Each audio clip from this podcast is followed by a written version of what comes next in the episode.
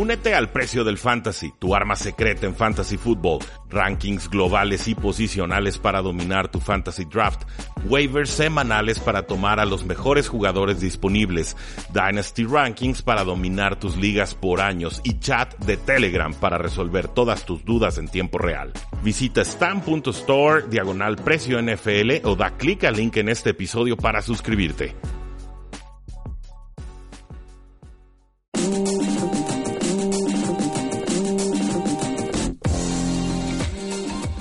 Tal amigos? Bienvenidos al episodio número 95 del podcast Hablemos de Fútbol, este espacio que se dedica a hablar del fútbol americano en español. Yo soy Jesús Sánchez y es un placer darles la bienvenida a otro episodio aquí en Hablemos de Fútbol, a otra previa de cara a la agencia libre, esta vez enfocándonos en los defensive tackles o en los tackles defensivos en el interior de la línea defensiva. Para hacer este análisis me acompaña mi amigo Rudy Jacinto. ¿Cómo estás, Rudy? Bienvenido. ¿Qué tal, Chuy? Pues ahora sí, listos para platicar de una posición más rumbo a la agencia libre. Ahora vamos a platicar de los gorditos, de los chonchitos, de los jugadores que parece que no son atléticos, pero a la hora de la hora son verdaderos sumos de la posición. No están gorditos, están fuertecitos. Está fuertecitos, son, son de, hue- de huesos gruesitos, ¿no? ¿Cómo, cómo Sí, les sí, dicen? sí. Thick bones. Sí, sí, sí. Hueso grueso. De, de hueso grueso. Eh, en los controles operativos, como ya lo escucharon, está Edgar Gallardo. ¿Cómo estás, Edgar? Muy bien, muy bien. Efectivamente, listos para, para escuchar este análisis, ¿no? De, de los fuertecitos de Los la liga. fuertecitos. También, también tienen su corazón. Sí, los claro. Y en corazonzote. Ellos sí son personas, no como los pateadores. Sí, no, ellos sí. Imagínate. Mi respeto total. Estaría chido agarrar uno de estos para patadas, ¿eh? Así que sea el pateador suplente. En caso de lesión. uf. Sería, sería comedia pura, ¿no? Sí. Wilford pateó una patada de 30 yardas para ganar el partido. ¿Se imaginan eso en su día? Wow. La XFL tal vez lo Uh, por favor, que te obliguen a usar un, un defensive lineman para patadas. Sería. Yo, yo pago por Yo eso. estoy, yo estoy seguro que Vince McMahon por ahí lo debió haber soñado en algún punto Sí, cuando sí. vaya a Por contrato tienes que patear 5 patadas si tienes más de 300 libras, ¿no? Algo así. Sí, debe- debería ser una buena regla en la XFL. Entonces vamos a empezar con, con este análisis. Recuerde que ya hicimos la posición de defensive end, que ya hicimos también toda la ofensiva, así que pueden checar estos episodios de cara a la agencia libre para que estén bien informados. Vamos a mantener el mismo eh, pues formato que hemos utilizado, que es hablar de la escala de salarios, mencionar equipos que podrían buscar defensive tackle y ya después mencionar cuáles son las 10 mejores opciones en la posición en el próximo en la próxima agencia libre que inicia el 14 de marzo. Escala de salarios tenemos otra vez tres opciones diferentes. Entre 14 y 19 millones de dólares anuales tenemos como la élite de la posición. Está Ndamu Kong Su, está JJ Watt, está Fletcher Cox, Kawan Short, eh, Joel Casey, Malik Jackson, que son los defensive tackles que año tras año no solo te cumplen en el juego por tierra, pero también te pueden llegar al quarterback con 7 o 10 capturas eh, por lo menos. Con la valiosísima presión interior, que es muy Sí. distinto a que te llegue la presión por las bandas. Sí, la presión interior se dice que es la más incómoda para, para un quarterback. Tenemos la segunda escala que es de 11 a 13 millones de dólares, en las que se encuentran jugadores también muy productivos, como Gerald McCoy, como Limbal Joseph, Stephon Tuitt, Akeem Hicks, que ha sido como una revelación Sí. con los Chicago Bears recientemente. Y eh, de 8 a 11 millones anuales, que sigue siendo una muy buena eh, categoría y que seguramente veremos a varios eh, en esta escala, que es Gino Atkins, eh, Cameron Hayward, Mike Daniels, que a mí me encanta este defensive tackle de los Green Bay Packers, eh, Damon Harrison, Derek Wolf, entre otros nombres muy interesantes. Derek Wolf Eh, fuera casi todo el- escalas. toda la temporada pasada, ¿no? Por Sí, lesión. sí, por lesión en el, en el cuello y que está en duda si pueda seguir con los Broncos de Denver, por lo menos no sé en su carrera como tal en la NFL, pero por lo menos de los Broncos se le están eh, pensando en el caso de Wolf. Equipos que estarían buscando defensive tackles tenemos a los Patriots y el mismo caso que el defensive end. por si no vieron el Super Bowl. Sí, proba- probablemente en cada una de las posiciones que hagamos en la agencia libre van a aparecer los Patriots en, en los equipos que estarán buscando esta posición. Eh, tenemos a los Jets, a los Browns, Texans, eh, Colts, que también buscan cada posición a la defensiva prácticamente. A los Chiefs, Raiders, que les caería bien en el juego por tierra principalmente. Redskins, Lions, Cardinals, entre otros equipos que también podrían buscar defensive tackles. Y pasamos ahora sí al top Los- 10. Los nombres. Sí, al top 10 de la posición, que tienen dos, tres nombres interesantes, ¿eh? dos, tres nombres que podrían por lo menos aparecer en el top 25 de agentes libres en general. Iniciando con el nombre más interesante que es el de Sheldon Richardson. Este jugador que prometía muchísimo cuando estaba con los Jets de Nueva York. Que Hasta que se aburrió de jugar. Sí, o sea que se estaba consolidando como el defensive tackle que mejor llegaba al quarterback probablemente después de Aaron Donald solamente. O sea, como uno de los dos, tres mejores defensive tackles eh, para presionar al quarterback y, que también podía jugarte incluso de defensive end o podía detener el juego por tierra. Era realmente prometedor el caso de Sheldon Richardson. Fue cambiado a los Seattle Seahawks porque ya no quería estar con los Jets de Nueva York. Y que realmente no tuvo año más espectacular con los Seahawks. Sí cumplió, pero no fue el gran año con nada más 2.5 capturas de quarterback. Eh, eh, en las últimas dos temporadas con los Jets cuando no quería jugar y con los Seahawks el año pasado. Sí, cambió a mitad de temporada de los Jets a los Seahawks. Una temporada correcta, sí reforzó de alguna manera la línea defensiva de los Seattle Seahawks. Pero pues también tenían muchos otros problemas y no, no terminaba de reducir esto. Llega agencia libre, no creo que usen en la etiqueta de jugador franquicia. Estaría entre los 14, 15 millones de dólares, estoy revisando mejor apostar a que el jugador con su historial, etcétera, con la duda que puede generar en algunos equipos de la NFL, pues esté dispuesto a llegar a un menor precio al equipo. Si no, pues seguramente tendrán que reforzarse a través del draft. Con Richardson yo lo veo como un contrato de una o dos temporadas a lo más. Dos años, por la edad, tiene todavía 27 años. Sí, tiene, es, es joven y es talentoso, pero sigue acarreando esos problemas de carácter que lo, lo tenían con los Jets, lo tenían con los Seahawks, a, pesar de que aquí en un menor nivel, porque ya se dejó de escuchar algún problema que, que tuviera en Seattle. Y el problema es que qué versión de Richardson vas a obtener si lo firmas en 2018. Claro. 3.5 capturas en el 2013, después 8 capturas, 5 capturas y viene el, declive completo, 1.5 capturas y 1 la temporada anterior, aunque creo que aquí tiene cifras combinadas, ¿no? Sí, son 2.5 capturas entre 2016 y 2017. Ah, correcto, ok, es el total. los, Jets llevaban dos años tratando de venderlo. O sea, él, ya no cabía en el vestidor, habían tomado a Leonard Williams en algún draft y por ahí como que dijeron este jugador puede ser más prescindible. Y prefirieron darle el contrato a Mohamed Wilkerson que le dieron como 80 millones a Mohamed Wilkerson, que también va a convertirse probablemente en agente libre en las próximas horas. Y, sí, sí, y mucho más eh, veterano Wilkerson. Aquí voy a revisar su, su edad, si no me equivoco, 28 años contra los 27. 27 ah, bueno, creí que ya andaba pegando la treintena.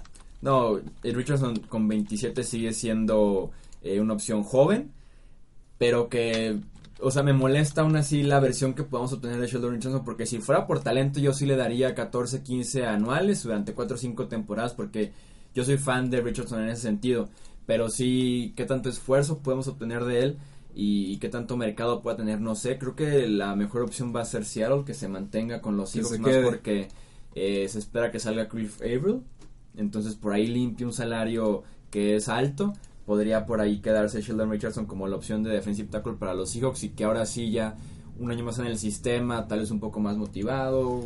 Sí, bueno, dices que limpia un salario, pero también es, hora de negociar con Earl Thomas, ¿no? Que se está rumorando si iba a los vaqueros de Dallas y ahora dicen no, que si se queda con los Seahawks, lo van a, lo van a extender.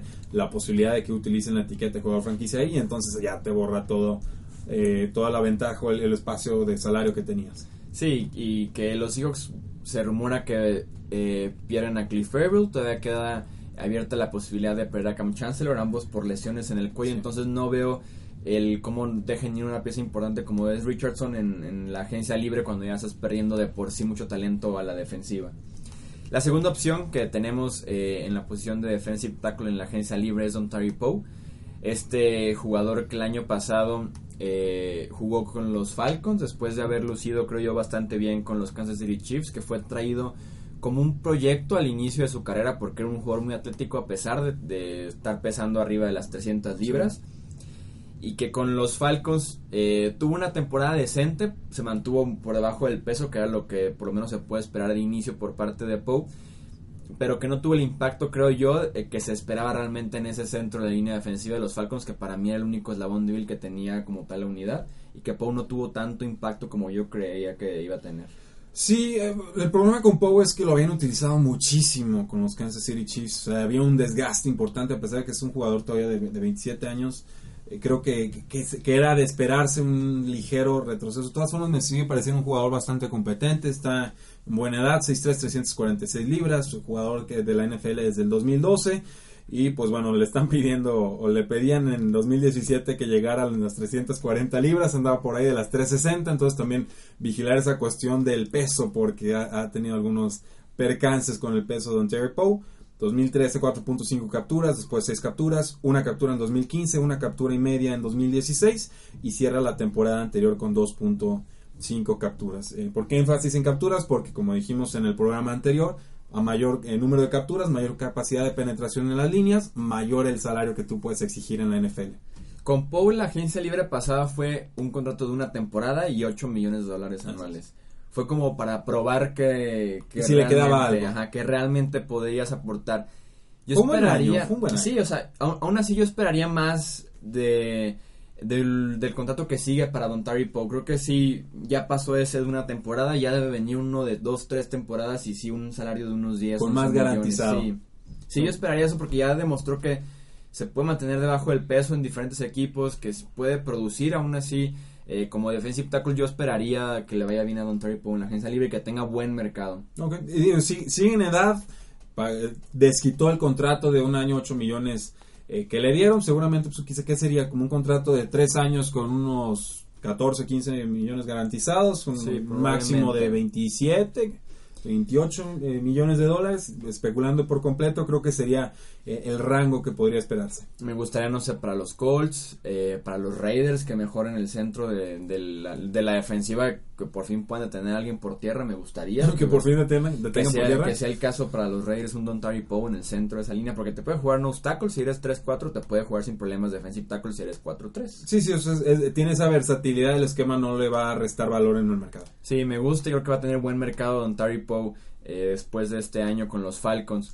La tercera opción es Benny Logan, que se vio bien en el inicio de su carrera eh, con Filadelfia, después pasó a jugar en Kansas City y también se vio en la necesidad de firmar un contrato de solamente una temporada, igual 8 millones de dólares como una renta eh, por parte de los Chiefs, que también lo hizo bien, o sea, lo hizo decente bien y que podría, creo yo, otra vez aspirar a un contrato ya multianual, ya sea con los mismos Chiefs que les caería bien porque por si esa defensiva es flojita en el juego por tierra por el centro pero sí que puede explorar también otras opciones porque es un defensive tackle interesante que también te puede juzgar te puede jugar te puede juzgar eh, también te puede jugar no tackle me gusta el te puede juzgar así como que te ve feo antes de que empiece la jugada y, te, te, hace chico no eh, un jugador, Benny Logan, que ha estado en la NFL desde el 2003, una tercera ronda, pick 67, 6'2, 315 libras. El año pasado los Washington Redskins se interesaron en sus servicios, no pudieron contratarlo, se les adelantó Kansas City. Posiblemente sean los Redskins nuevamente quienes se interesen en eh, contratarlo. Pues alguna, de alguna forma repetidos aquí los roles entre, entre Benny Logan y Poe. Y si tienes que elegir, pues por algo hablamos de Don Terry antes que de Benny. Sí, así es. Pasamos a la cuarta opción, que es Starlo Tulele. Este es este defensive Buen nombre, ¿eh? sí, sí, que es una estrella. la estrella Lotulelei suena, suena personaje de la sirenita de Disney. Que, que viene de los Panthers de Carolina, que tomaron en el mismo draft a Lotulele y a Kawan Short. Al final de cuentas es Short el que se queda con contrato a largo plazo. Y el que tuvo la producción, por supuesto. Sí, porque Short te podría ofrecer también por tierra y por, por juego eh, aéreo. En el caso de Lotulele está limitado, creo yo, nada más a ser un cuerpo, una presencia importante en el juego por tierra en el centro de la línea. No veo cómo regrese a los Panthers. Y creo que su mercado puede que sea limitado, porque a pesar de que son raros los casos de un jugador medianamente productivo y muy pesado para jugar en el centro de la línea defensiva, viene de una temporada malita, en mi opinión, con los Y, lo van a dejar ir y, vamos, que han, salido varios jugadores de, línea defensiva en eh, los Panteras de Carolina que no terminan de adaptarse en otros lados, ¿no? Eh, estaba pensando en, el caso de, de Connie Starlock Tulele pues fue tomado adelante de, de que One Short, pero terminó no siendo la estrella, vaya, vaya la, paradoja de su nombre contra los resultados. Creo que lo Tulele fue la primera ronda y Short creo que fue segunda ronda. O sea, los, tomaron en picks consecutivos y, y sí, Short fue quien explotó a diferencia de los sí, y, creo, digo, haciendo el paréntesis, creo que revalida la idea de que se vale hacer ese doble dip o esa doble apuesta, incluso si son, son con picks altos, si tienen la necesidad porque nunca sabes cuál es el cuál de los dos es el que te va a funcionar, ¿no? Pregúntenle a RG3 y a Kirk Cousins que uno está retiradísimo roto y el otro está a punto de convertirse en el jugador mejor pagado de la NFL. Eh, jugador de rol a, defender, eh, no, no hay mucho que decir en realidad. Digo, viene una temporada decepcionante, un cambio de aires y esperar que con un contrato muy barato, muy accesible, te pueda mostrar algo y decidas apostar por él a, largo plazo. Sí, los Panthers se van con la opción de Vernon Butler, que es jugador de segundo año que lo hizo mejor que, que Lotulele. Y con Kylo, que también brincó de uno que otro equipo, pero es una es el mismo molde de un jugador muy grande en el centro de la línea defensiva. A mí Lotulele me gustaría igual para los equipos que podrían buscar a alguien que reemplace, por ejemplo, a un Jalotti en Gata con los Lions, que también es agente libre y también ya está muy cerca de, de los 40 años.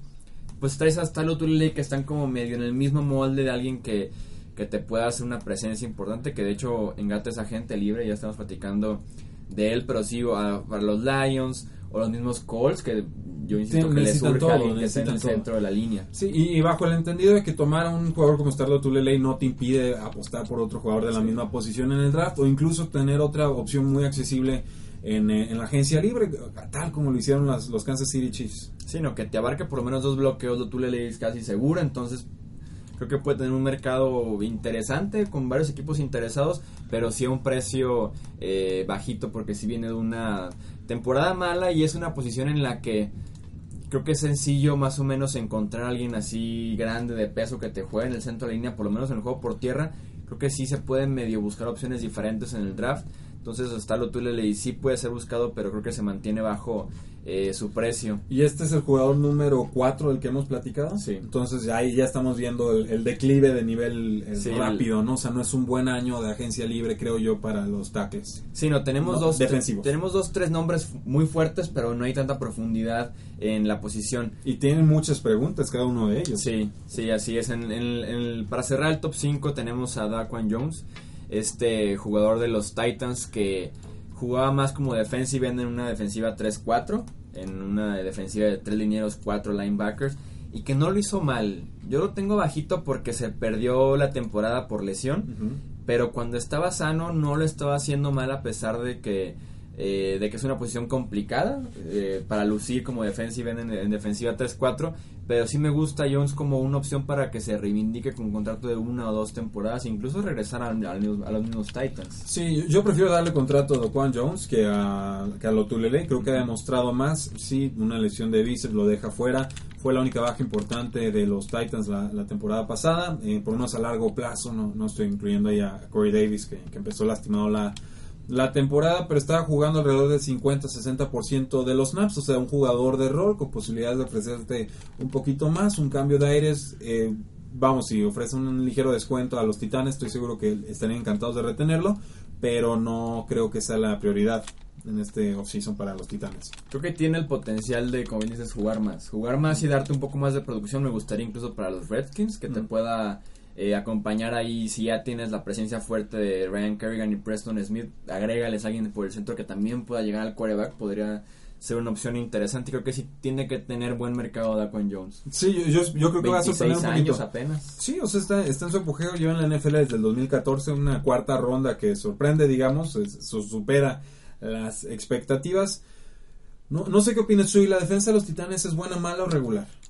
Así que lo que vimos en el 2017. Porque estaban para todos lados.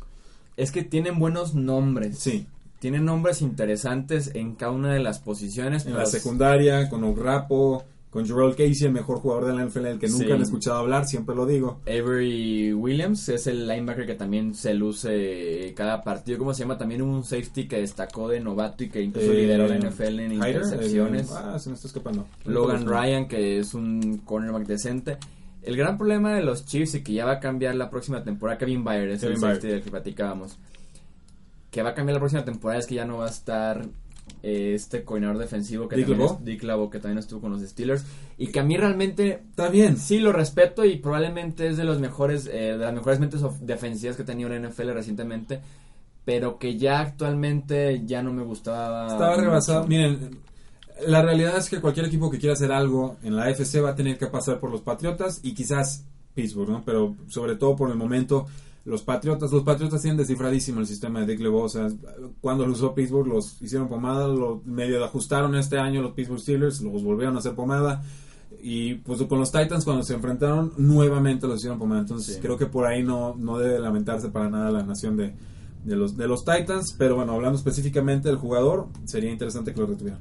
Y debe venir a más porque su nuevo head coach es Bravo, es el que era el coordinador defensivo de los Texans, especialista en linebackers, entonces podría venir a más la defensiva de los Titans que decir, yo insisto, me gusta en individualidades, pero les, hace- les hacía falta un esquema que realmente les hiciera clic a todos. Claro, que funcionen en conjunto. nombres- sí, los nombres estaban ahí y buenos nombres. Bueno, hasta Logan Ryan tuvo una decente Sí. temporada como cornerback. El- también los Titans se vieron muy muy afectados por Adoree Jackson, que sí fue un pick de primera ronda, pero que le quedó grandísimo el rol de segundo esquinero y De lo- lo sí. quemaban cada eh, cada partido era buscar a Adoree Jackson cada partido. Bueno, pero lo, lo que me daban para touchdown y luego le pateaban y regresaba a 80 yardas para Sí. touchdown, entonces medio se nivelaban las aguas. y debe de mejorar para, para su segunda temporada en la NFL, pero sí me gusta la defensiva de los Titans y que Daquan Jones podría quedarse y si no creo que puede ser una buena opción para otros equipos en la agencia libre.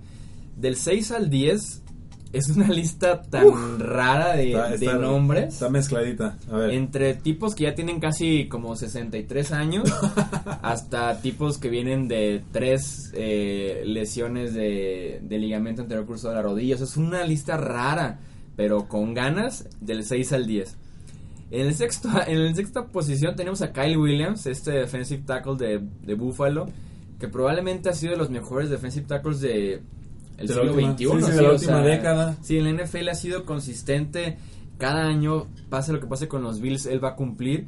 El de Tennessee tiene 34 años y que no puedo descifrar muy bien su futuro si quisiera quedarse con los Bills para eh, seguir trabajando como lo ha hecho desde el 2006 que lo tomaron o buscar ser un equipo contendiente y buscar Un anillo. sí o sea porque Eh, apenas jugó sus primeros playoffs el año sí, pasado el año pasado y, y por un cuádruple empate con reglas extrañas, Sí. ¿no? Porque estu- estuvo muy curiosa la situación. Aquí la trampa con Carl Williams es que tiene un contrato que le estaría costando 8.3 millones a los Buffalo Bills, entonces o se baja el sueldo o sea les costó el año pasado Eh, ah, tienes toda la sí, razón, El año pasado es- les costó exacto, 8 es- millones. es viejo el dato, y este ya ya, es está- ya agente está libre, exacto, tienes toda la razón. Habría que ver si quiere más bien regresar a jugar primero. Y, y te digo, no sé qué hacer con Kyle Williams de su futuro ahorita. Sí, o sea, y le respetaron esos 8.3, ¿no?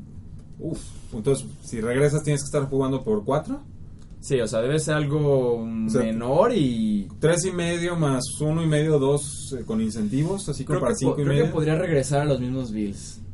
No sé qué tanto estén interesados otros equipos de firmar a alguien de 35 años. Sí, es- y aparte aprender un nuevo sistema defensivo, adaptarte a otra ciudad. Y con los Bills puede que tenga su lugar en el roster, puede que sea parte de la cultura para vendérsela a otros jugadores. Y es un jugador que está especulando con el retiro. Entonces, Sí, sí, no creo que tenga muchas ganas tampoco de estar viajando por el mundo. En el séptima, en la séptima posición tenemos a Chris Baker, que el año pasado me acuerdo que yo ponía a Tampa Bay como uno de los grandes ganadores en la agencia libre por haber firmado a Chris Típico, Baker. ganas agencia libre y eres un fraude en Sí, temporada o regular. sea, me gustaba Chris Baker como el acompañante perfecto para Gerald McCoy en el centro de línea defensiva de, de, de Tampa Bay, más porque a pesar de que tiene ya 30 años, seguía llegando al quarterback de manera consistente Chris Baker, pero fue una total decepción en Sí, Tampa nada, Bay, o sea, de lo peor que hubo en la agencia libre. Punto firmado. 5 capturas en 15 juegos 2017. O sea, Y su contrato fue de 3 años y casi 16 millones de dólares y no, o sea, y por eso lo cortaron en cuanto pudieron. ya se acabó el Super Bowl y ya venían los cortes de que ya Chris Baker es el primero. Pero no sé si seguir confiando en él como una buena opción para otro equipo. Porque me gustaba así en Washington, me gustaba en Tampa Bay, pero ya no sé qué Sí, hacer. sí, en sí. ¿Y 2018 por qué no en Tampa Bay? Si no funciona en Tampa Bay, pues ¿por qué pensar que podría funcionar en otro lado? Eh, fue una defensiva que decepcionó muchísimo. Sí. o sea, pero, pero- En general, una- un equipo completo que decepcionó sí, muchísimo. en todos los niveles. O sea, un equipo con buenos nombres nuevamente como los Titanes, pero incluso con peor producción que los, que los mismos jugadores de Tennessee. 30 años, yo creo que lo veremos con una última oportunidad en la NFL, no sé en qué equipo sinceramente, y ya si ahí no produce creo que ya quedará tachado como un jugador que, que pudo ser.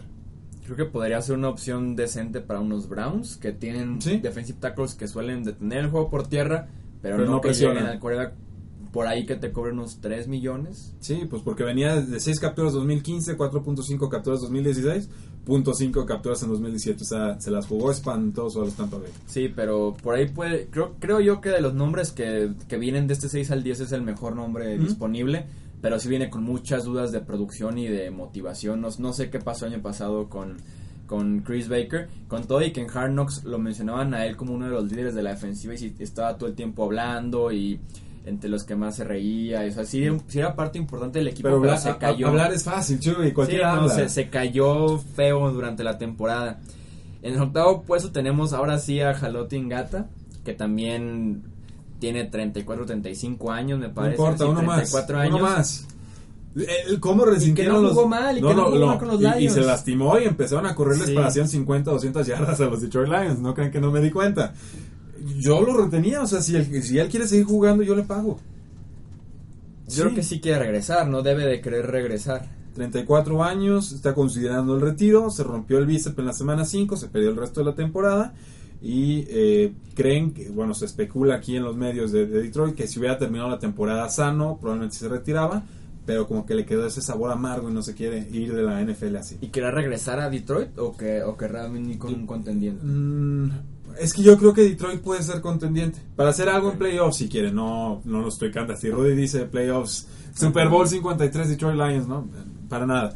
Pero creo que eh, las lesiones no han respetado a los Detroit Lions en las últimas dos temporadas creo que son más eh, productivos o talentosos de lo que parecía indicar su récord, que no dejó de ser de 9-7, si no, si no mal recuerdo, y creo que una presencia tan grande y masiva como el 6-4, 340 libras de, de Engata, pues te, te, ayuda a cubrir muchas otras carencias. Sí, le, cae bien a la defensiva de los Lions retener a Jalón. Los Lions tienen muchos problemas defensivos, Jalón Engata no fue uno de ellos. Y para cerrar tenemos en la novena y décima posición dos nombres también, como les digo, de rotación y que ver qué pueden ofrecer. Está Tom Johnson, que creo que cerró la temporada con los Vikings. Muy de muy de rotación. Muy de pasada. Mira, lo tengo aquí en la lista. El jugador número 100 en la lista de agentes libres del top 100 de, Evan Silva de, The Broad World. Y el detalle es que con Tom Johnson se perdía entre tanta estrella defensiva que tenían esos Lions en la línea. Era para nada más un cuerpo más para cumplir, creo yo, con esos cuatro linieros que... Que descansen los otros. Ajá. Es lo que creo yo que te puedo ofrecer Tom Johnson. Pero también la otra opción es, Dom, es Dominic Easley, esta gran promesa que tomaron en los Patriots en la primera ronda hace cuatro años. ¿Qué nombre? Que jugó con los Rams eh, la temporada pasada. Bueno, que jugó de un decir porque se lesionó otra vez la rodilla. Desafortunadamente es la tercera vez, o creo que cuarta vez que se pues desgarra el ligamento anterior cruzado de la rodilla. Pero tuvo un 2016 excelente con los Rams. Que me gustó mucho ver esa pareja, Daron Donald y, y, con Dominic, y Dominic Easley. Pero un tercero o cuarto ACL, ya no sé qué tanto te puedas recuperar ya de tantas lesiones y qué tanto te puede ofrecer Easley. Que su especialidad es la explosividad y la agilidad con la que eh, arranca las jugadas y que pues depende totalmente de las rodillas para eso. Sí, eh, de acuerdo, y lo hemos visto incluso con jugadores de los Rams, ¿no? El, caso de Quinn, que 2012 fenomenal, 2013 excelente, y luego 2014, 15, 16 muchas lesiones, y ya esta temporada última alcanzó a tener como seis capturas y media, pero eh, si lo ves muy disminuido, o sea, es muy difícil recuperar tu explosividad cuando tienes esta clase de lesiones tan delicadas y sobre todo aquí que son tan recurrentes. También, bueno, la situación de que fue cortado por los Patriotas pese a ser una, una selección de primera ronda en el pick número 32. Nunca se supo a ciencia cierta qué fue lo que sucedió. Se habló de problemas de actitud, que ya no era bienvenido en el vestidor. Lo toman los Rams, tiene un excelente año y a la siguiente temporada se lastima, como bien decía Chuy, eh, junto con Chris Baker, quizás el nombre más prometedor de la lista. Sí. Aquí el detalle yo creo primero hay que ver en qué estado está Easley. estado mental. Y después estado físico y luego vemos el estado emocional. Tienes que darle las pruebas sí o sí para, para ver en, qué punto de su carrera está. Sigue siendo joven. Pero tiene 25 años, 6'2", 273 libras. Entró en el 2014. Primera ronda fue en el turno 29 del de aquí el draft. Sigue, siendo joven y prometedor, pero hay que analizar las lesiones sí o sí con, con Dominic O sea, pero si vas a apostar por alguno de estos nombres, ¿por qué no hacerlo por el que todavía en teoría tendría algún techo de producción por alcanzar? Sí, sí, yo estoy buscando un veterano más completo y, y que incluso te tenga algo en el vestidor, iría por Chris Baker, o si no, sí iría por Dominic por Dominic. Y si no, pues vámonos al draft.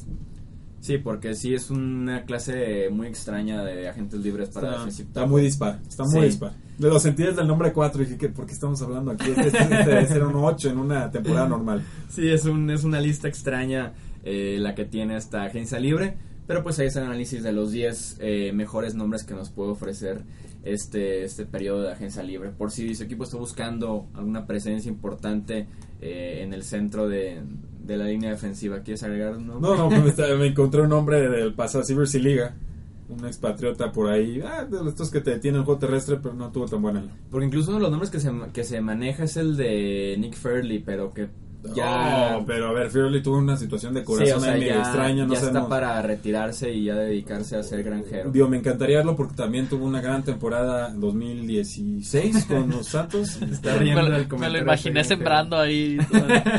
No, pues algo, algo, algo, algo, tranquilo, tranquilo, porque sí claro. tiene un problema en el Ah, corazón fuerte. sí, sí. ¿De Jimador o cómo? Sí, sí, no, porque no, se vio muy bien con los Lions cuando estaba flaco y es porque sí, no, con los ¿Cuando Lions estaba siempre- flaco cuando estaba flaco? No, cuando estaba flaco de, de peso. Ah, ah. Y luego con los Saints sí explotó de que se vio muy bien durante dos temporadas, pero creo que ya no se puede esperar mucho de, de Nick Fairley ahorita por la condición que tiene en el corazón, ya fue cortado por los Saints y, y sí, probablemente su carrera es- se acabó también en la NFL.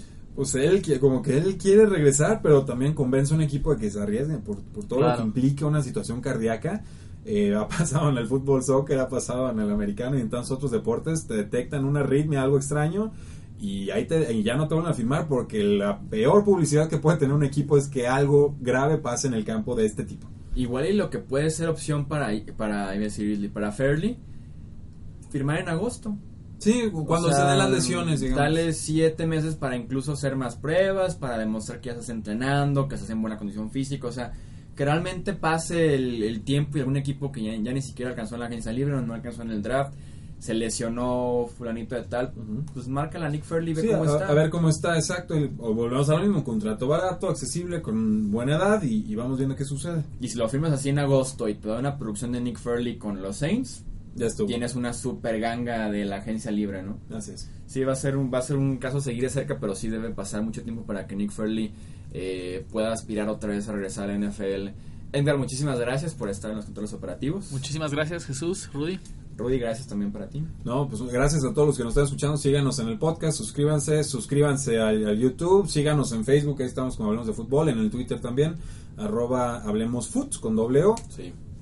Sí, para que estén atentos de noticias, publicamos también opiniones, de todo un poco. Votaciones. Votaciones que hemos tenido dinámicas. Meme votos han, han tenido buena recepción, entonces sí. estamos haciendo un poco de todo. Sí, es- denos una checada en Facebook y en Twitter, como hablemos de fútbol en Facebook, hablemos foot, como bien dices en Twitter, así que ahí están las redes sociales para que se mantengan al tanto de la actividad del canal de YouTube, de los podcasts, de noticias y de todo el universo de la NFL. Para eso estamos también durante el off season. Yo soy Jesús Sánchez, muchísimas gracias por acompañarnos en un episodio más y nos escuchamos en el próximo. Hasta luego.